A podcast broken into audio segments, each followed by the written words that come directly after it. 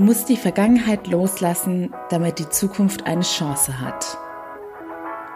Willkommen zu meinem Format She Speaks About. Mein Name ist Annie Brien und heute teile ich meine Tipps mit dir. Hallo zusammen und willkommen zu einem neuen Donnerstag. Ich hoffe, dass bei euch heute nicht so ein Sturm angekündigt worden ist wie bei uns hier in Berlin. Das ist grau und so richtiges ins Bett Kuschelwetter, aber keine Sorge, ich habe heute ein Thema da, was ganz gut zu diesem herbstlichen Wetter passt. Denn der Herbst ist doch das beste Beispiel in der Natur, das uns zeigt, dass es auch schön sein kann, Dinge loszulassen. Und dass ein Abschied nicht unser Ende ist, sondern dass es immer im Leben weitergeht. Denn es kommt ja jedes Jahr auch wieder ein neuer Frühling, in dem alles wieder blüht. Ich weiß, dass das Thema Loslassen sehr viele unter euch beschäftigt und es ist ja auch wirklich eine Königsdisziplin oder wie ich immer sage, eine Prinzessinnendisziplin, die man erstmal meistern muss. Und ich habe auch sehr, sehr lange mit diesem Thema zu kämpfen gehabt.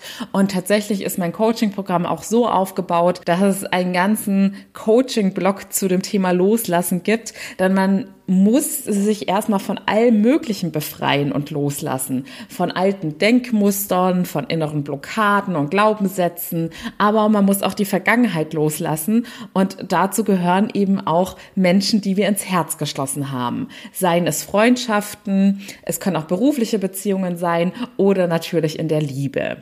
Genauso muss man aber auch Erwartungen, die anderen einhegen, loslassen. Also ihr seht, dieses Thema beinhaltet so viel, aber ich weiß, dass es ganz viele meistens mit der Liebe verbinden. Und deshalb werde ich mich jetzt heute auch mal auf dieses Thema fokussieren, beziehungsweise auf das Thema einen Menschen loslassen. Es kann ja zum Beispiel auch durch einen Todesfall bedingt sein. Da muss man auch lernen, mit der Trauer umzugehen und auf eine gewisse Art und Weise die Person gehen zu lassen. Wobei der Fall nochmal sehr spezifische Anforderungen stellt. Also ich beziehe mich jetzt einfach mal auf lebende, geliebte Menschen, die man gehen lassen muss. Bei mir persönlich war das immer ein sehr präsentes, wenn nicht sogar dauerpräsentes Thema. Denn eine Sache, die bei mir immer easy peasy verlief und wo ich mich nie großartig bemühen musste, war das Thema Menschen kennenlernen. Ich habe wirklich wahrscheinlich auch dadurch bedingt, dass ich sehr viel unterwegs war in verschiedenen Umfeldern und so weiter, lerne ich irgendwie am laufenden Band neue Menschen kennen. Und dementsprechend kommt es auch immer häufiger zu Situationen, in denen sich die Wege trennen und man dann auch lernen muss, diese Menschen loszulassen.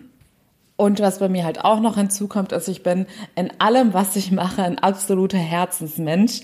Und dementsprechend schließe ich dann halt andere Personen auch immer ganz schnell und ganz fest in mein Herz, was das Loslassen natürlich nochmal erschwert. Ich hatte damit früher solche extreme Schwierigkeiten, dass sogar mein Papa mal vor ein paar Jahren zu mir meinte, Anni, möchtest du eigentlich mit all deinen Ex-Freunden und Ex-Lovern eine Fußballmannschaft gründen oder warum kannst du die alle einfach nicht gehen lassen? Ich wollte irgendwie immer mit jedem befreundet bleiben und wenn dann die andere Person keinen Kontakt mit mir wollte, war das für mich der absolute Horror. Und so kam es dann auch bei meiner ersten großen Liebe und dementsprechend konnte ich dann diese Person erst recht nicht loslassen. Und das hat sich über Jahre gezogen und war so schlimm, dass sogar all die neuen Menschen, die ich kennengelernt habe, ihn quasi auch schon in- und auswendig kannten, weil ich so sehr an ihm festgehalten habe und alle damit vollgejammert habe. Und mein ganzes Umfeld konnte ihn dann schon gar nicht mehr leiden, weil sie gemerkt haben, wie sehr mich dieses Thema belastet und dass ich ja, ihn einfach nicht gehen lassen konnte und auch die ganze Geschichte nicht gut sein lassen konnte. Rückblickend kann ich sagen, dass ich mir dadurch selbst das Leben sehr, sehr schwer gemacht habe und viele tolle Chancen, also im Klartext, viele tolle Männer, die ich danach kennengelernt habe, mit denen habe ich es dann total vermasselt, einfach weil meine Hände nicht frei waren, sondern weil ich ihn noch immer festgehalten hatte. Und deshalb erzähle ich euch heute zwei kleine Geschichten, die mir persönlich geholfen haben, die Dinge nochmal anders einzuordnen und zu verstehen. Und ich sage vorneweg, ich habe euch ja schon erklärt, was man alles im Leben loslassen kann und dass ich persönlich ja auch sehr lange gebraucht habe, bis ich diese Disziplin gemeistert habe. Daher sei da bitte nicht allzu streng mit euch, wenn ihr mit diesem Thema zu kämpfen habt und merkt, dass es euch trotz zahlreicher Podcast-Folgen, YouTube-Videos und Büchern immer noch nicht besser geht. Es gibt schließlich einen Grund dafür, warum dieses Thema eins der Hauptthemen in meinem Coaching-Programm ist, weil da psychologisch gesehen einfach so viel mit reinspielt, was uns das Loslassen erschwert. Aber nun kommen wir erstmal zu den Geschichten. Sie werden euch sicherlich auch schon mal ein Stückchen weiterbringen. Also, es war einmal ein Mädchen und das hieß Lilly. Lilly wollte auf eine große Wanderung in ein Riesengebirge gehen. Und das machte sie dann auch. Sie zog also los, doch plötzlich zog ein riesen Unwetter auf. Also quasi so ein Sturm wie heute in Berlin. Und Lilly war natürlich ganz alleine unterwegs. Und jeder, der schon mal eine Naturgewalt erlebt hat, weiß, wie gefährlich das Ganze werden kann und wie klein man sich dagegen fühlt. Lilly hatte also Angst und es wurde auf einmal auch stockfinster, denn die Nacht nahte und es war so dunkel, dass sie weit und breit nichts erkennen konnte. So kam es dann, dass Lilly plötzlich stürzte und einen Abgrund hinunterfiel. Glücklicherweise konnte sie sich an einem herausragenden Ast festhalten. Sie umklammerte diesen Ast mit aller Kraft. Es war so dunkel und sie konnte einfach nichts erkennen. Das machte ihr noch viel mehr Angst. Und sie weinte und war verzweifelt und betete und hoffte und hatte immer, immer größere Angst, loszulassen und zu fallen. Je mehr Zeit verging, desto größer wurde die Angst und desto mehr versuchte sie sich festzuklammern. Sie klammerte so sehr an diesem Ast, dass ihre Hände schmerzten und immer steifer wurden. Sie hatte kaum noch Kraft, sich zu halten. Ihr Körper schien immer schwerer zu werden und sie schien immer schwächer zu werden. Irgendwann war Lilly mit ihren Kräften am Ende und der Ast entglitt langsam ihren Händen. Und sie fiel. Doch wieder aller Erwartungen landete Lilly auf ihren Füßen. Sie hatte die ganze Zeit nur wenige Zentimeter über dem Boden gehangen und hatte solche Angst loszulassen. So, ihr Lieben, Happy End, Lilly glücklich, wir sind glücklich, aber nur, wenn wir auch unsere Lektion aus der Story gelernt haben. Was möchte uns diese Geschichte also verdeutlichen?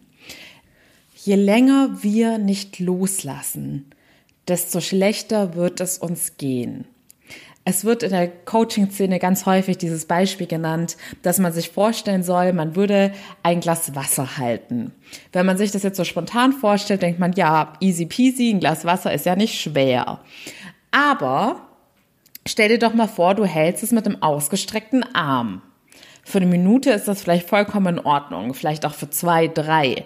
Aber je länger du es hältst, desto schwerer wird dein Arm und desto schwerer wird das Festhalten für dich und desto mehr Energie kostet es dich. Und in dieser Geschichte wird das ja auch ganz deutlich. Ich glaube, wir können uns alle ganz gut hineinversetzen. Ist zwar keine Alltagssituation, aber wir können es uns bildlich vorstellen, was es bedeutet, wenn man Todesängste hatte, vor einem möglichen Abgrund steht und sich gerade noch so mit den letzten Körperkräften an einem Ast festklammern kann, wie viel Energie und Muskelkraft man da aufwenden würde, weil man solch enorme Angst vor dem Loslassen hat. Und bei unseren emotionalen Loslasssituationen ist das ganz genauso. Es gibt einen Grund, der uns davon abhält, endlich loszulassen. Denn rein rational gesehen wissen wir doch alle, wer loslässt, ist frei. Man fühlt sich befreit, man fühlt sich erleichtert und man hat, wie ich euch auch vorhin schon gesagt habe, beide Hände frei für etwas Neues und etwas Besseres. Lilly hat nicht losgelassen, weil sie Angst vor dem Ungewissen hatte. Sie hatte kein Vertrauen und sie wusste auch nicht, was sie in der Dunkelheit erwarten wird. Sie ist vom Allerallerschlimmsten ausgegangen. Für dich bedeutet das also, wovor hast du Angst?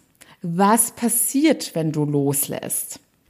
Alles, was wir machen, und dazu gehört auch jegliches destruktives Verhalten, was uns hauptsächlich schadet, wie jetzt zum Beispiel emotionales Essen oder halt unnötigerweise Menschen, die uns auch gar nicht unbedingt gut tun, noch festzuhalten. Alles, was wir machen, erfüllt auch immer einen positiven Zweck. Deshalb frage dich, welchen Vorteil habe ich eigentlich, wenn ich diese Person nicht loslasse?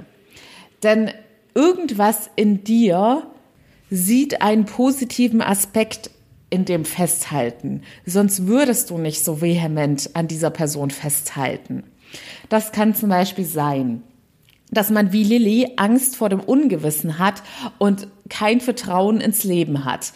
Wenn man zum Beispiel jetzt an einem Ex-Freund ewig festhält, bedeutet das, ja, man hat Angst vor der Zukunft. Man hat Angst, dass man nie wieder eine Person kennenlernt, mit der es so gut passen könnte. Und in solchen Momenten vergisst man leider oft all die negativen Aspekte der Beziehung und den Grund, warum es letztendlich gescheitert ist.